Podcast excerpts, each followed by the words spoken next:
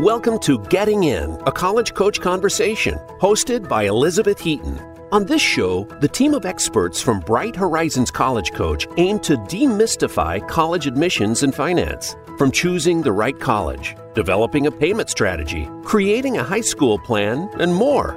Each episode will help guide your family through the various steps of the process.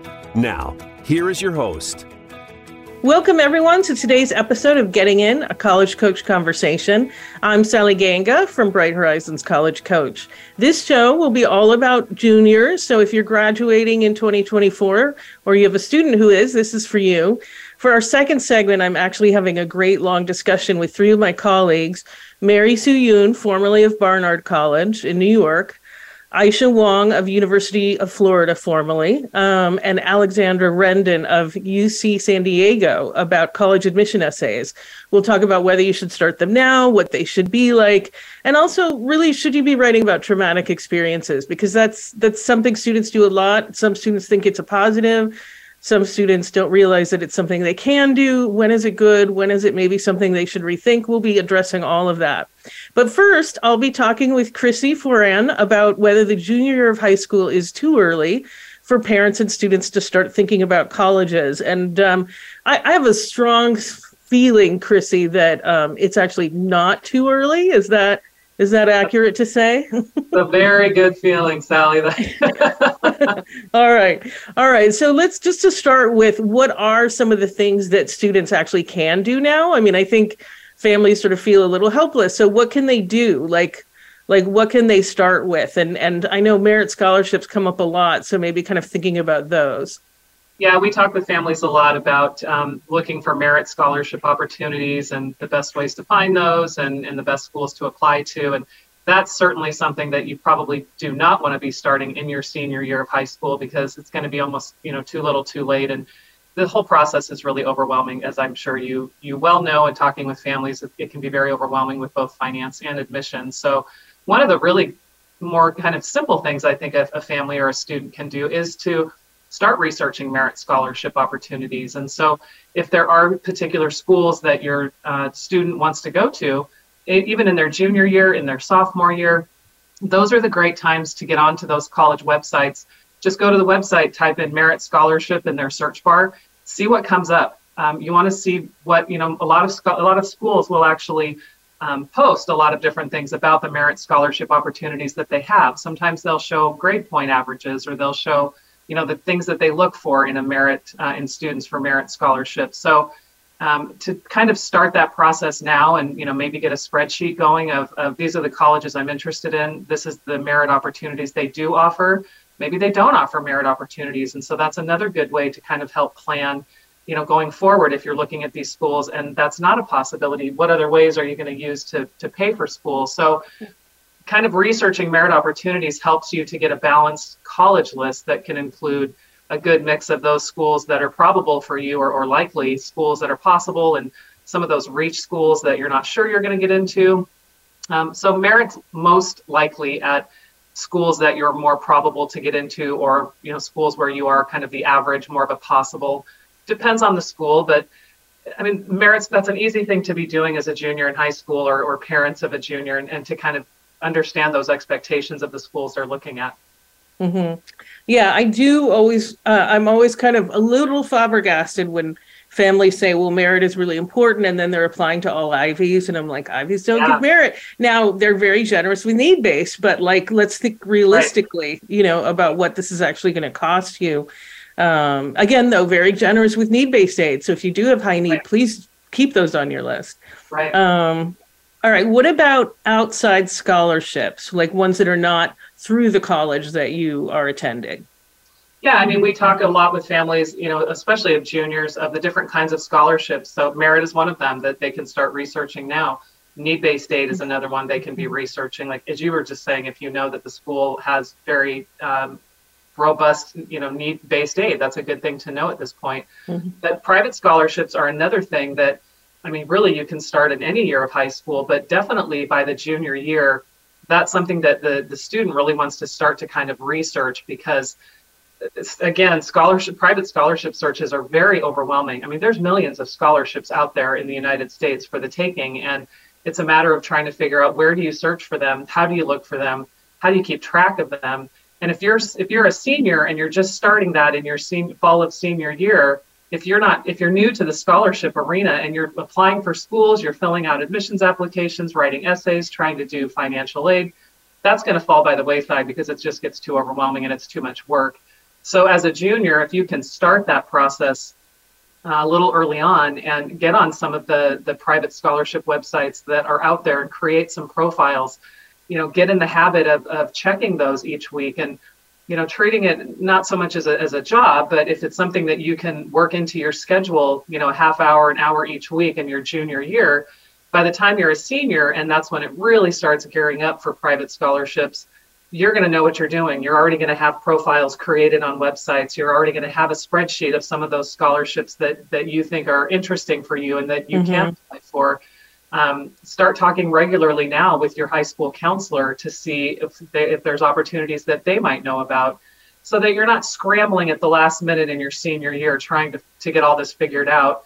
Mm-hmm. Junior year is a, a great time to do that. Have your parents start checking with their employers about any scholarships or any kind of educational opportunities that their companies might offer. So mm-hmm. again, it's it's part of that, you know, paying for college and kind of getting prepared and seeing what's out there.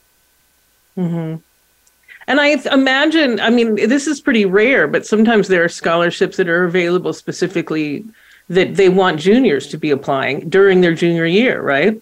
Yeah, and that's true. Thank you for for mentioning that too. I mean, there there can be scholarships out there if you're looking for, you know, creating a profile on a website you can let them know what's what year you are in school, what age you are. If you know you're 16 and, and a junior, they will look for scholarships for students of that particular age as well. So there can actually be scholarships out there that you can apply for as a junior, um, mm-hmm. instead of just kind of waiting until you know your senior year. So, and there may not be a lot of other students doing it at this age, so it's a great time to kind of take advantage of that. Mm-hmm. All right, and Len, um, what else can they be doing other than looking for scholarships? I mean, I think that's the first place people go to, but there are other things that you can do. Yeah, there's uh, there's so many things that families can do to kind of get prepared, and you know, one of the bigger ones uh, as a family, as as parents, to really think about what you can afford to pay for college for your child. Um, one of the biggest things that you you want to make sure you know of is when your child comes home and says, "Hey, I really want to apply to Yale, mom," or "I really want to apply to you know Stanford or University of Washington, you need to know what the cost of each of those schools is going to be. Um, because costs can vary so wild, wildly depending on if it's an in-state school, an out-of-state school, a private college. I mean, costs can vary anywhere from twenty-five thousand dollars a year to eighty-five thousand dollars a year. Mm-hmm. Um, you know, for all costs, which include tuition, room and board, and books, and all of that. But so you need to get a good feel for number one, where is your child interested in? What does the cost look like for that? But the other thing is, what part of that cost do the, does the school expect you to pay? Mm-hmm. And so, as a parent, you can go on if your child does come home and say, Hey, I'm interested in school XYZ, go to that school's website and search for their net price calculator. So, every college has um, a calculator on their website, and it's called a net price calculator. You could probably search for financial aid calculator, but it's a calculator where you can, as a parent, input your some of your financial information and the school's website will calculate what they think your ability to pay for that year would be for your child. So that's a really great way to kind of plan and say, okay, my son wants to go to, to Yale. I know that Yale, you know, from what from our research, we know Yale does not offer merit scholarships, so he's mm-hmm. not going to get anything there. Let's get onto the Yale website. Let's do the net price calculator. Maybe Yale costs 85,000. Maybe they tell you that you have to pay 55,000 of that and Yale will help cover the other 30 well, that's a wonderful thing to know in your junior year rather than in senior year. Again, when you're in the thick of mm-hmm. applying mm-hmm. and trying to figure out where your child's going to go. So knowing, you know, kind of how much the college will cost, you can see that on the college website as well. Knowing what they think you, your ability to pay would be a really good thing to know. And then that way, once you kind of have those two things out of the way and you kind of get an idea of what the schools are expecting you to pay, you can look for other ways to pay. You know, you can look at borrowing loans if you need to. You can talk about payment plans with the schools, and those are usually, you know, information available on the website.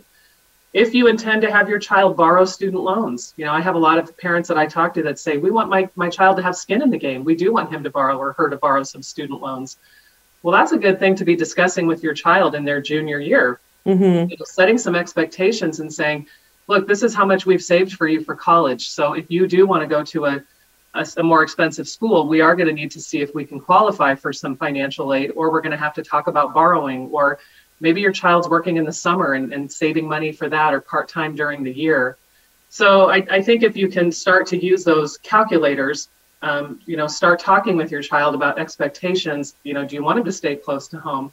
There's so many things you can talk about, but really having that that conversation about what you as a family can afford. Um, if you plan to have your child borrow, you know, use some loan calculators to see what that looks like when they're done with school and graduated. What does their payment look like each month? Is that a, a doable payment based on what they want their career to be? Mm-hmm. Mm-hmm. And what about saving money? Is it too late in the junior year to do that? Never too late to start saving. um, yeah, no, it's never too late. And we, again, we talk about that all the time um, about, you know, kids can start, kids can help. I mean, set up a savings plan for your child. So if they have a summer job, they get a part time job, they're babysitting, mowing lawns, any money that they can save now that can help pay for even just college expenses like, you know, buying laundry detergent in your dorm room or paying for your books those things can be really helpful in terms of you know planning for colleges and the colleges that you can afford and any money you can save now is just less interest you're going to have to pay on a loan later so if you can save some money now and earn some interest it's so much better than lo- borrowing money later and actually paying interest on that mm-hmm. so i think you know in terms of, of saving in terms of your your kids as a junior you know make sure that your child has a checking or savings account open make sure they understand the basics of how those work you don't want them to figure that out you know, on campus their freshman year from a, a roommate because I mean that's just such a confusing time anyway. So if they understand kind of the basics of, of budgeting and how a checking account or a debit card works, um, you know, how to withdraw money out, how to how to balance that and make sure that you know you're not spending more than you have. Um, you know, so any anything that you can do now to kind of help your child, anything you can save as well. Look at your budget each month, each year. If there's expenses you no longer have, put that into a savings account you know take advantage of some of the tax advantage savings accounts out there like 529 college savings plans um, so yeah i think any any time it's, is a good time to save anywhere you save is great there's not one account that's better than the other it's you know save as much as you can because then you're not paying interest on it later yeah. By the way, I laughed because I did not know how to um, write a check. I did know about savings, but I'd never written a check. So my roommate, I went to the grocery store and froze at the cash register, and I was like, Andrea, Andrea, how do I do? you know, she like knew exactly. Luckily, she was a good resource. Actually, she knew what she was doing. So. And when I went to college as a freshman, he was teaching me how to balance my use my debit card, and you know the that money's not there anymore, so you can't use it, and you can't write a check; it won't cover it. Yeah, I, I didn't know before I went to college. So if anything they can teach them before leaving the house is fantastic. Exactly. All right, this all seems like a lot. So how do you how do people organize themselves? Like how do they get started? Yeah, it, it's it's so overwhelming, and there's so much information. I think if you can do baby steps, take it you know bit by bit in little chunks. I think that really helps. So start a spreadsheet. Maybe the first thing you do is you know look at your finances and see if there's anywhere you know you can save a little bit more.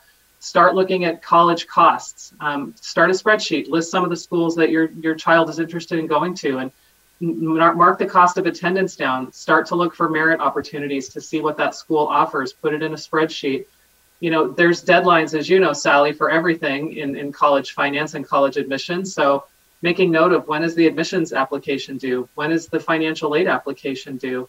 You know, what other things does the college, you know, need from you in order to be applying?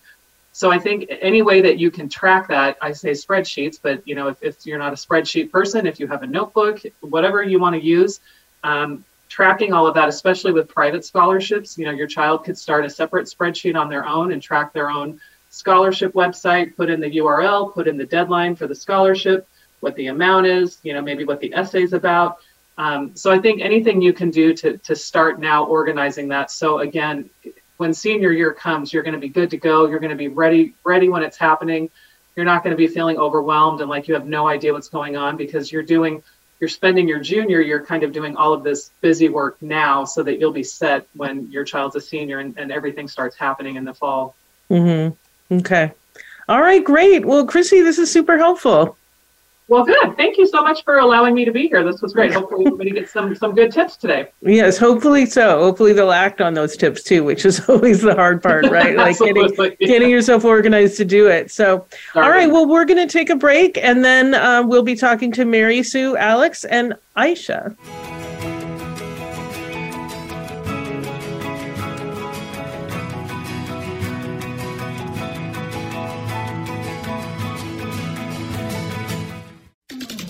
We're with you wherever Alexa and Google are at home, in the car, on your smart TV, and your connected devices. Hey, Alexa. Hey, Google. Play my favorite Voice America podcast on TuneIn. It's just that easy. But don't forget to make sure you actually mention the name of the podcast show to make it work. College admissions can be stressful, but Bright Horizons College Coach is here to help. Our college experts, who worked in admissions and financial aid at some of the nation's most selective institutions, offer ethical, customized assistance based on each student's individual strengths and interests. Students receive one on one guidance throughout the process, and our 100% success rate means all of our students have been accepted to college. Visit getintocollege.com to learn more. When it's time to go through the college admissions process, look to Bright Horizons College Coach for ethical guidance and customized support. Our educators will get to know your students' ambitions and talents, help highlight hard won achievements, and create a plan for getting into a top choice school. That plan includes helping your student choose classes and extracurriculars, create a college list, brainstorm and edit essays, and navigate college financing options. Visit getintocollege.com to learn more you Tune in to the Voice America Variety channel on the Voice America Talk Radio Network. Voice America Variety broadcasts a diverse array of topics, reaching a global community. Our experts come from all walks of life, and the topics they discuss are everything from current events, arts and entertainment, leadership, parenting, relationships, self improvement, career advice, and a variety of other topics. Check us out today. You're sure to find something of interest. Voice America Variety. Talk on today's hot topics.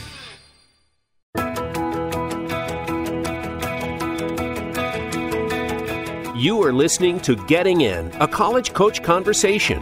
To submit a question for an upcoming listener Q&A segment or to suggest an idea for a future segment, please send an email to gettingin.voiceamerica at gmail.com. Now, back to the show. Welcome back, everyone. And I have a full complement of colleagues today. It's very exciting. Hello, Mary Sue, Aisha, and Alex. So excited to have you here. Um, and this um, this today has been all about juniors, which I always think is good. Like juniors, get started thinking early. And right now, we're thinking about essays. And Aisha, I want you in particular to weigh in on is it too early to juniors for juniors to get started on their essays? What do you think?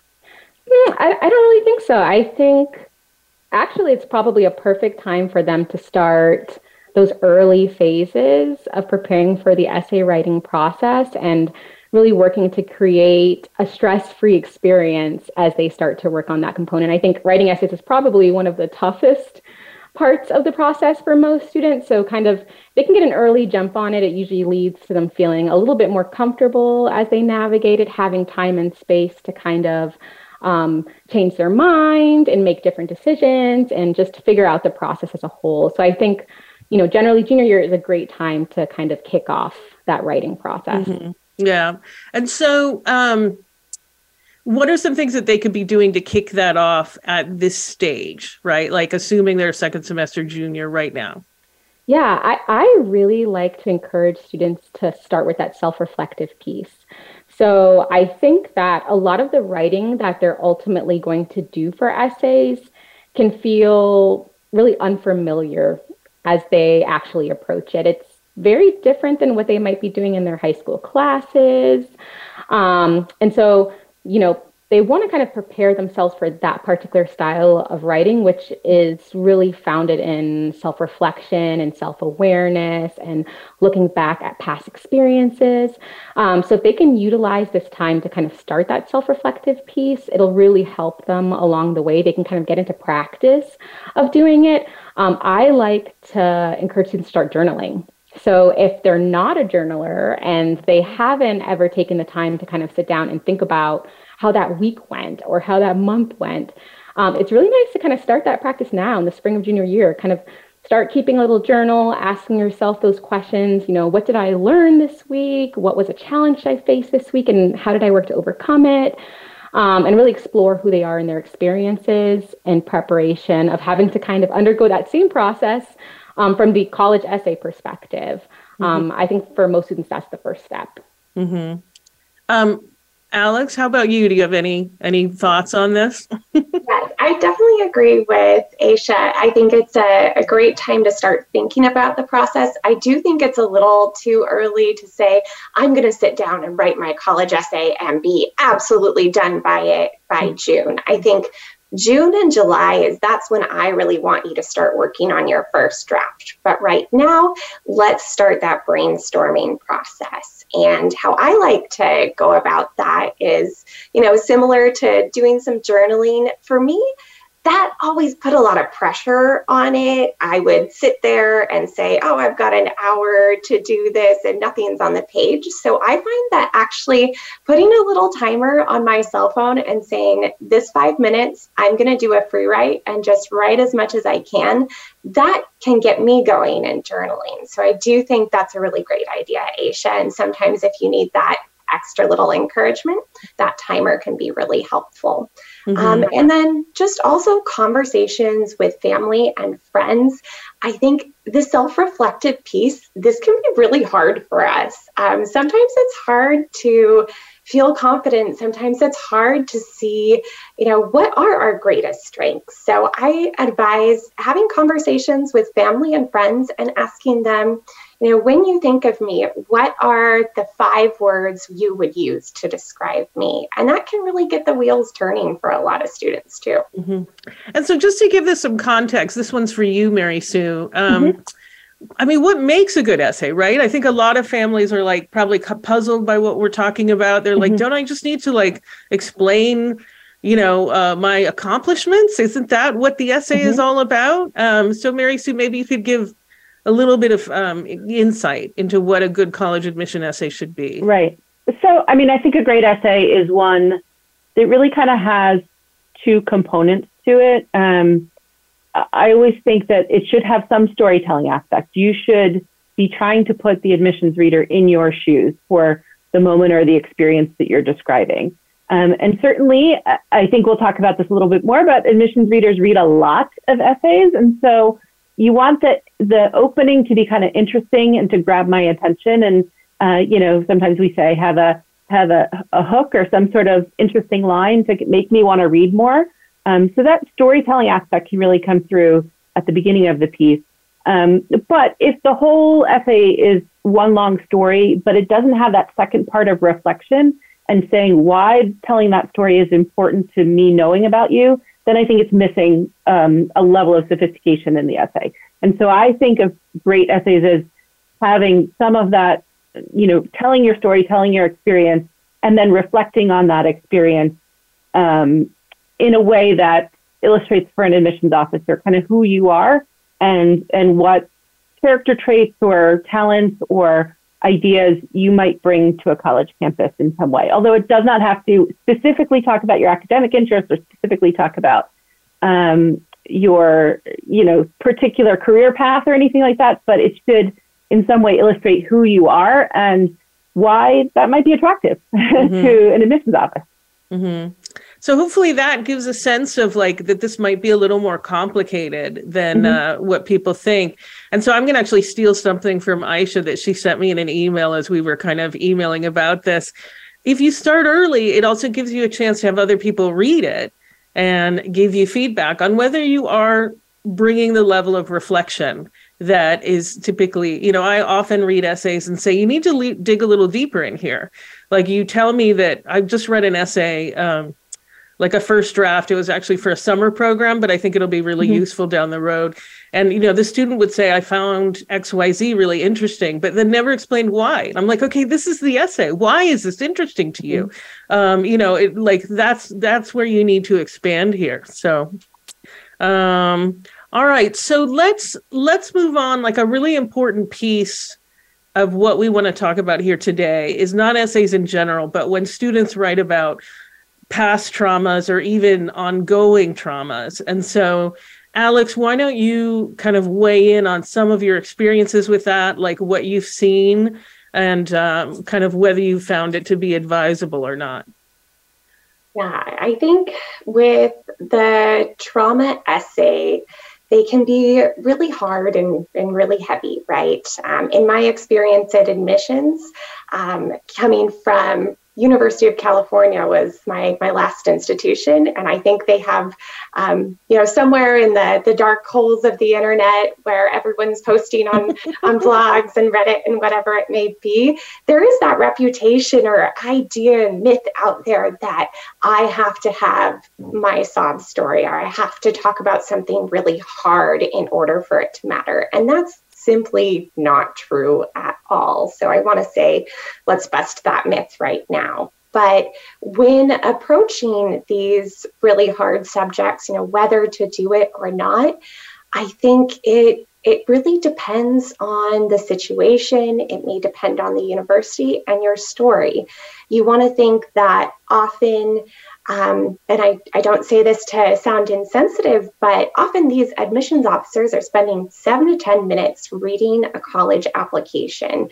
So that essay may become a little bit of your soundbite and we might not refer to you by name but you might be you know the student who wrote about x so is that the story you really want to share and is that the story that you want to tell so i would say that's kind of the gauge that i would use if mm-hmm. this is something that's really central to who you are and how you've um, become the person you are today then yes we can absolutely tell that story if there's another story that you feel is more important and more core to who you are as a person now, then let's think about that story too.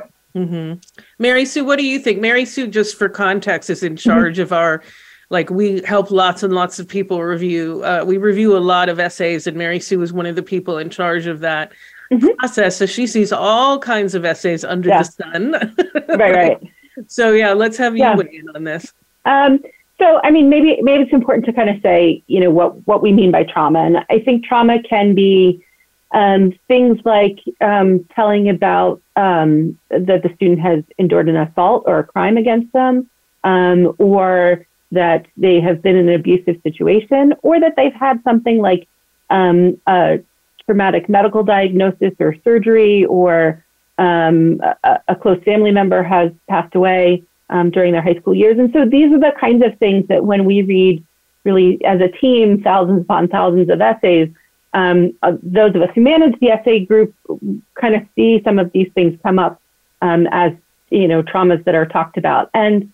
uh, you know, certainly these are um, uh, things that are kind of maybe very hard for a student to deal with. And so admissions officers are people we certainly have empathy for the student in those moments but I also wanted to know sort of more than just detailing the trauma in, in that essay. And so sometimes I would read an essay and the entire essay would be about the story of the traumatic incident. And at the end of the essay, it would not have any of that reflection. It really seemed to just serve a purpose of let me tell you about this trauma in my life.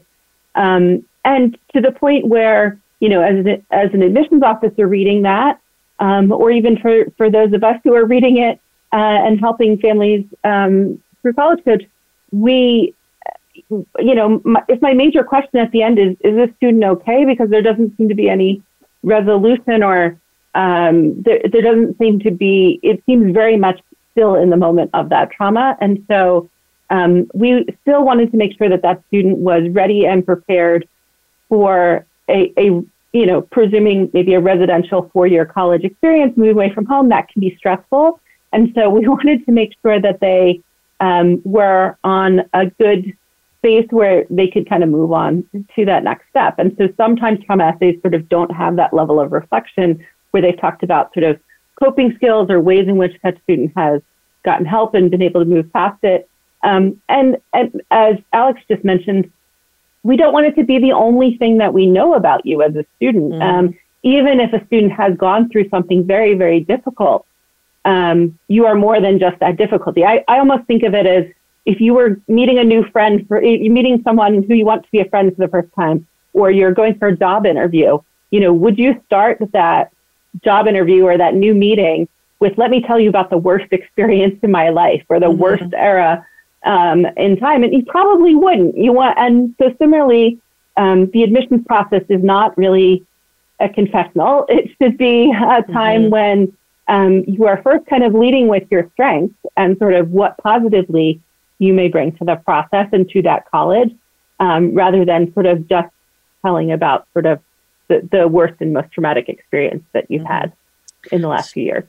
So I want Aisha, I want you to weigh in. Like, have you can you think of an example of when a student did talk about a trauma or something that they'd gone through, but did it in a way that is sort of like really added to the admission process and to the fuller understanding of who they are instead of making them just that kind of one dimensional person that Mary Sue is talking about. Like, can you address that?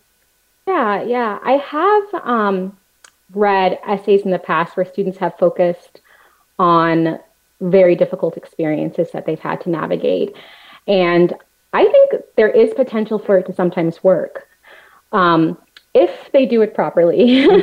um, and so, what comes to mind is when I was reading for the institution that I worked at in admissions, um, I read an essay from a student that was had navigated through the foster care system um, and was eventually adopted um, in their, I think, junior or senior year um, of high school.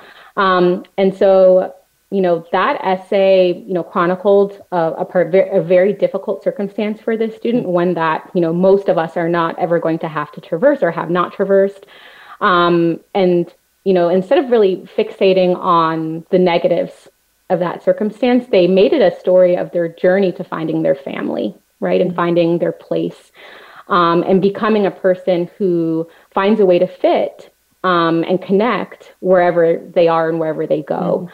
And for me as a reader, reading at an institution that was very large, um, where students had to really work hard to kind of find their niche, find their place, um, find their community, this spoke to me as a student that you know would be able to do this on my campus. Um, and ultimately, they were admitted.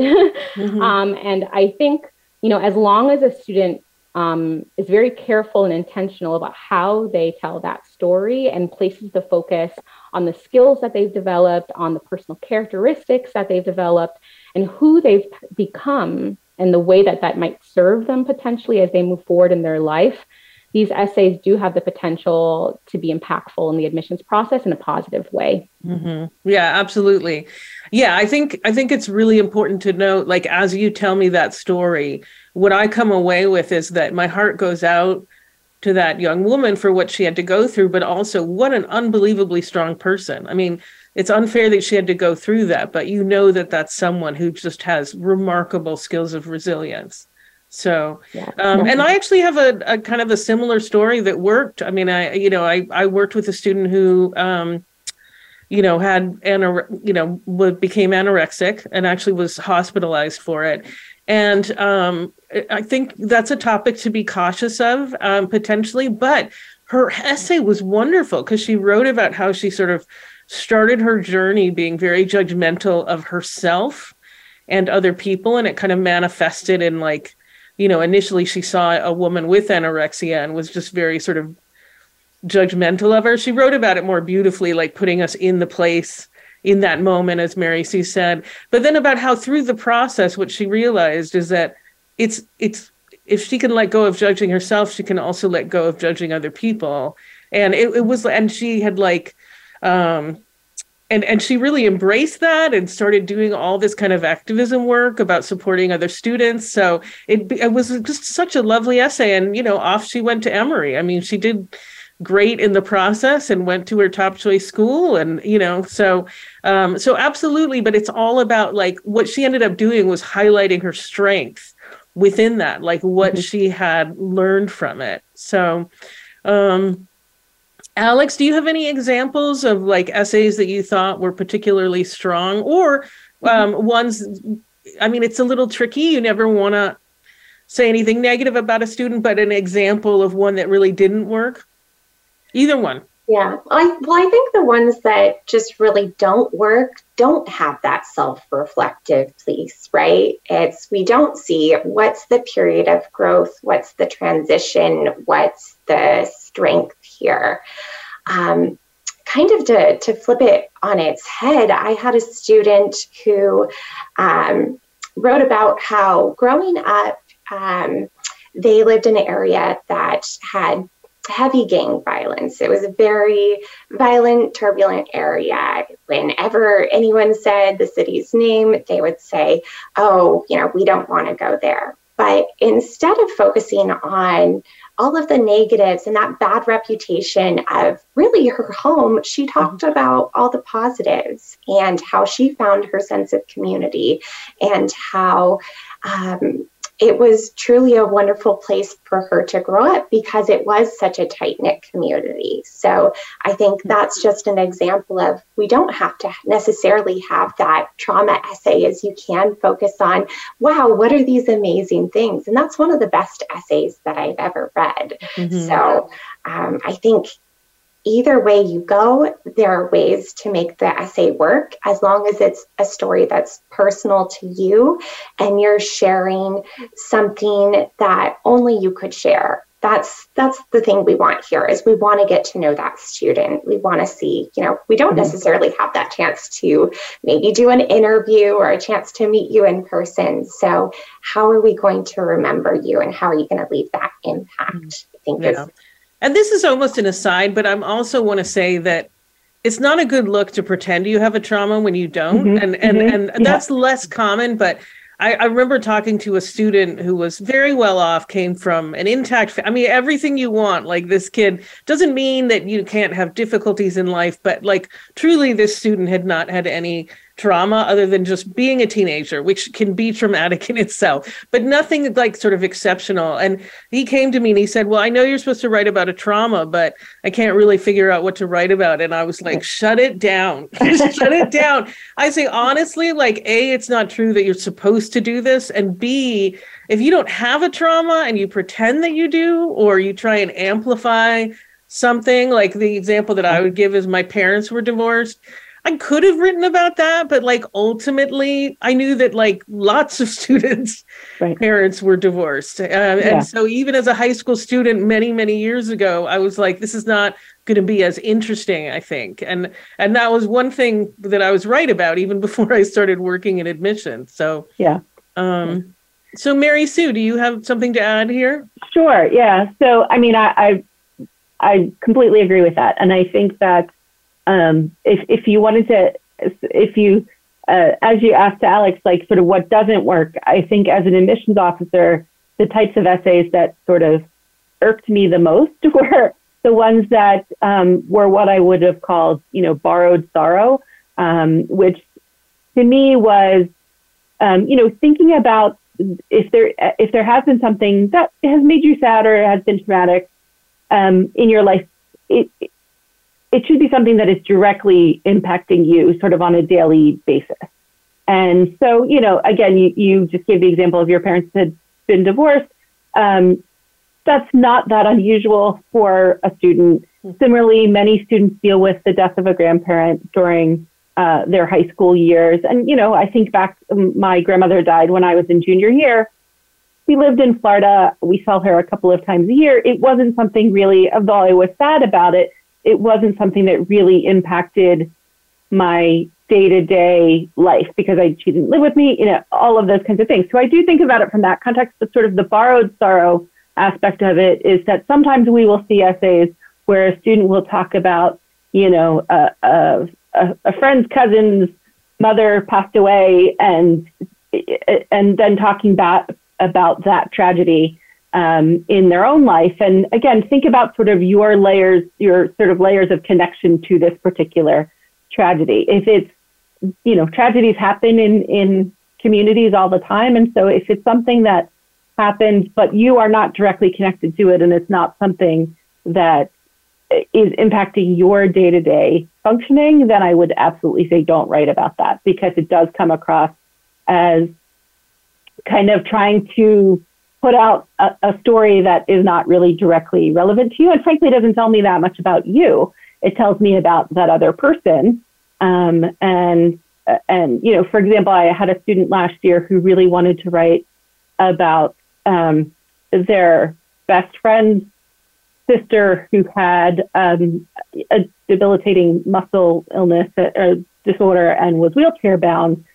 But it was really more the best friend story than their particular um, story. And so, uh, you know, again, I think think about sort of your direct connection with that. And if it's not something that is part of your daily existence and part of your daily life, then I would say it doesn't qualify as something you can write about and tell about you in your college essay. Mm-hmm. Unless, I guess, the one exception I would make is if the essay isn't really about kind of what happened, but if you took action, like for example, yes. Yes. a student yes. of mine's grandfather died of Alzheimer's, and so he wrote about absolutely becoming an activist around that. Mm-hmm. So I was like, awesome, you know, like because and it did, and to your point, it became something that was part of his daily life, right? You know, or, or, weekly anyway. So yeah. yeah, it's just examining that reflection of you know, sort of how far removed are you from the situation versus how close to you or the situation. And if it is something like activism started because you saw someone who was dealing with something difficult, that's great. But again, then the focus is more on the activism than about telling that person's tragedy or their trauma. All right. So when um I'm not sure who to address this to, so um like let's start with Aisha and the rest of you can chime in. Um, sure. When might it actually be a good idea to write about a challenging situation or a trauma or something? Like, when might it actually be almost an incomplete application without it? Yeah, I, I think you kind of have to look at what is your core as a human and at what is the core of your character.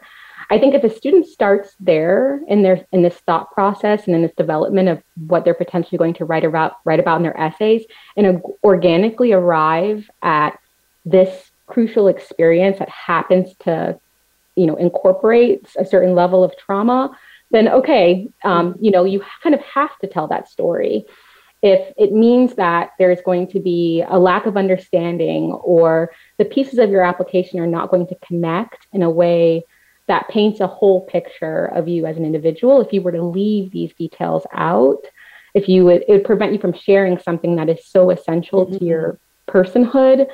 Um, then I would say, okay, well, yes, this is the time, this is the place. We're going to kind of move in a direction where you tell this particular story, even if it does incorporate trauma and an extremely challenging situation. But otherwise, I might tell you not to, you know, incorporate. Mm-hmm. Yeah. So really, it becomes about being very student centered. I think mm-hmm. that's why that self reflective piece is so important to this process. Is because this essay really needs to be a, a super authentic representation of of who you are, and whichever story does that best is the story you should choose, even if it does happen to be a story of trauma. Mm-hmm. Okay. Yeah. Um, oh, go ahead, Mary Sue.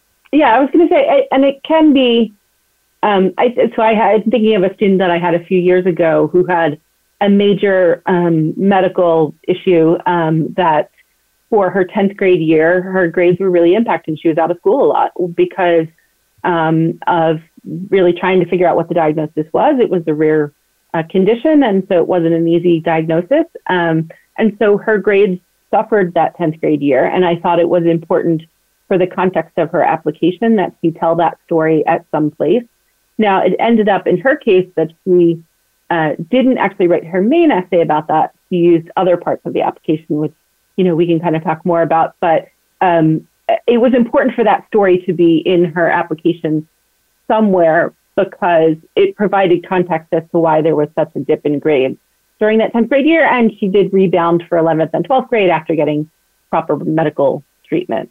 Um, so, you know, that, that was an important sort of part of her narrative was that she um, had stabilized and was and was ready for college um, after that proper treatment. Mm-hmm. Mm-hmm. Alex, do you have anything that you want to add here? I think I, I definitely agree, Mary Sue, with if there's something that is a part of your story that's going to add context, we're going to have to tell that at some point. So maybe that's the main essay, maybe that's additional comments. Uh, maybe that is through your counselors too, through letters of recommendation. Your counselor may even call up an admissions officer, depending on school, to share some information about you. So I think it's important to know that if you don't share something, an admissions officer, we're not going to know that about you, right? So you want to just be mindful of that. And yes, I do think that you can do this really well. And sometimes that story is, while it may include trauma, that is so core to who you are and your growth through your high school period that it would be a disservice to the application to not have that there. So if there is so com- something that is so core to, you know, maybe building strengths um, that you have developed or um, a change you've made in your life that has, you know, sent you on a new trajectory, yes, I think definitely you want to share that story. Mm-hmm. So what about so like how we've kind of given general guidelines and examples but like and obviously there's no formula to college admission essays but mary sue i've actually seen some of her guidance that included kind of mm-hmm. ways to think about the structure so mm-hmm. mary sue i was thinking maybe you could kind of talk about like here's a possible structure that tends to work mm-hmm. if you are going to write about you know and, it's important to you to write about one of these mm-hmm. Yeah, so I, I would think that I think that the structure that I advise students um, would be, and this is not sort of, you know, uh, like many things in admissions, when you're writing a great essay, it's not sort of a precise cutoff. But in general, um, I would say if you're going to talk about some sort of difficult situation in high school, um, maybe only confine that piece to the description of the experience to maybe the first third of the essay um, you know, here's what happened here was uh, when I got uh, that medical diagnosis and sort of the process of finding out what was wrong and how it impacted my sort of day to day life. But then, sort of the remainder of the essay, the two thirds the towards the end of the essay, is really more what did you learn from that experience? What coping mechanisms have you come up with that have helped you get through that stressful situation and perhaps might help you get through similar stressful situations um, if this is an ongoing issue or or something, you know, it's stressful to go to college, and so we wanted to know that you had developed some um, support and help that would help you get through future stressors as well. So those ways in which you've been able to um, really deal with those incidents and what you have learned from it, that should be sort of the, the latter two thirds of the essay. Um, so that's kind of the general structure that I, that I recommend um, when a student's thinking about it. And again, it may be that's the structure of your main essay, or maybe your main essay is about something else entirely, and the um, the the rest of it is go- the the piece about trauma might be more in an additional information section of the application, which is a different section than that main essay. And so most colleges, whether it's the common application, most college applications, so it's the common application or some of the state university system applications are going to have some space that says, is there anything else you want to tell us? And so that might be the space really to talk about um, that traumatic experience or that difficulty um, in perhaps sometimes a shorter and kind of more straightforward way. But again, concentrating more on the strength, the resilience, the coping uh, skills that you have learned from that, more so than just detailing sort of every difficulty of that time in your life or that experience. And maybe even how you've used it to help others. Mm-hmm. You know, like what you learned about those coping strategies. Um, I worked with a student this, uh, you know, who class of 2023, who, I mean, it horrifically had been like exposed to gun violence, like mm-hmm. in multiple different ways. Um, and it, it was, he felt like it was actually hard for him to write about it, but he mm-hmm. really wanted to because he had started a club at like he just sort of realized that this is such a terrible issue like when and it was kicked off when a, a friend of his took his own life you know, using a gun. And he was like, we need to address this. This is mental mm-hmm. health and this is access to guns. And so he like started a club at his school and he started, you know, and he's like, I'm, I'm, you know, we're starting on peer mentoring and we're bringing in speakers. And, you know, he, he, he was kind of full of plans of what he was going to do. And I, I, I loved that he wanted to take his pain, which was very, very real, but what he wanted to and, and help other people with it. And that's what he mm-hmm. wanted to focus on in the essay. Like, um, was sort of talking about like it feels like there's nothing you can do, but there are at least small things you can do. And mm-hmm. um, it was such a like wonderful and remarkable message from a 17 year old boy, you know, mm-hmm. like I just thought good for him. Mm-hmm. So now, one thing, so in the common application, you can use the additional information section to mm-hmm. write about these things. What about the University of California application, Alex? Yeah, so University of California application, there is a similar area that's um, additional information or additional comments that you can utilize. Um, also on the UC application, you'll see a little bit of a difference in the essay structure, right? Is instead of the long extended personal statement we have for the common application, there are four personal insight mm-hmm. questions you can respond to. So maybe it's one of those core four, or maybe it's in that additional comments section. Mm-hmm. Anything special on the University of Florida application, Aisha? Or I mean, they're on the Common App at this point, right? Yes, they're on yeah. the Common App now, so it's pretty standard. Um, but um, I do want to just quickly say that I'm in full agreement about you know what what it is that you take and do with that experience that really matters. And I was reminded when you were talking about how when I was at Florida, um, we had quite a few applicants who were at Stoneman Douglas um, during that the school shootings that happened there. Um, and so there was a period of time where we saw a lot of essays that included, you know, information and stories about an extremely traumatic event that changed these students' lives mm-hmm. potentially mm-hmm. pretty much for forever. Um, but we also read a lot of stories during that time that were about triumph and resilience and activism and they were some of the best essays that I think I ever read in my career happened during that time period and were from that set of students.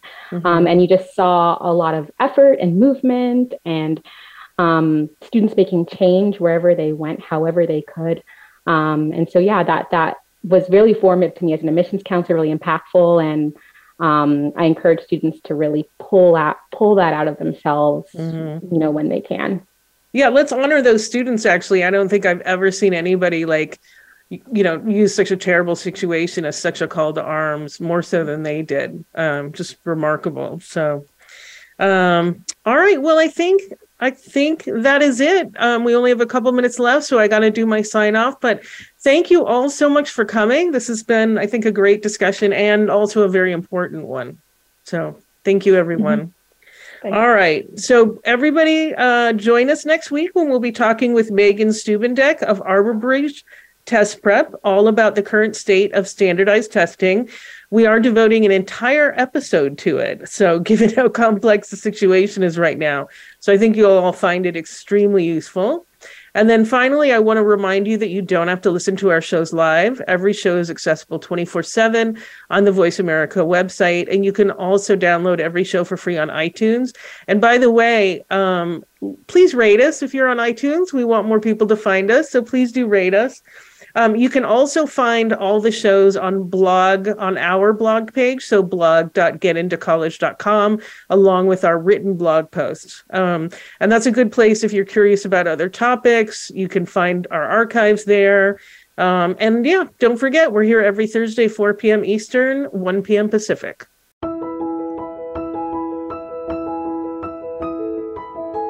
Thank you for tuning in to Getting In, a college coach conversation, hosted by Elizabeth Heaton and the team of experts at Bright Horizons College Coach. Join us again next Thursday at 1 p.m. Pacific Time, 4 p.m. Eastern Time on the VoiceAmerica Variety Channel. Have a good week.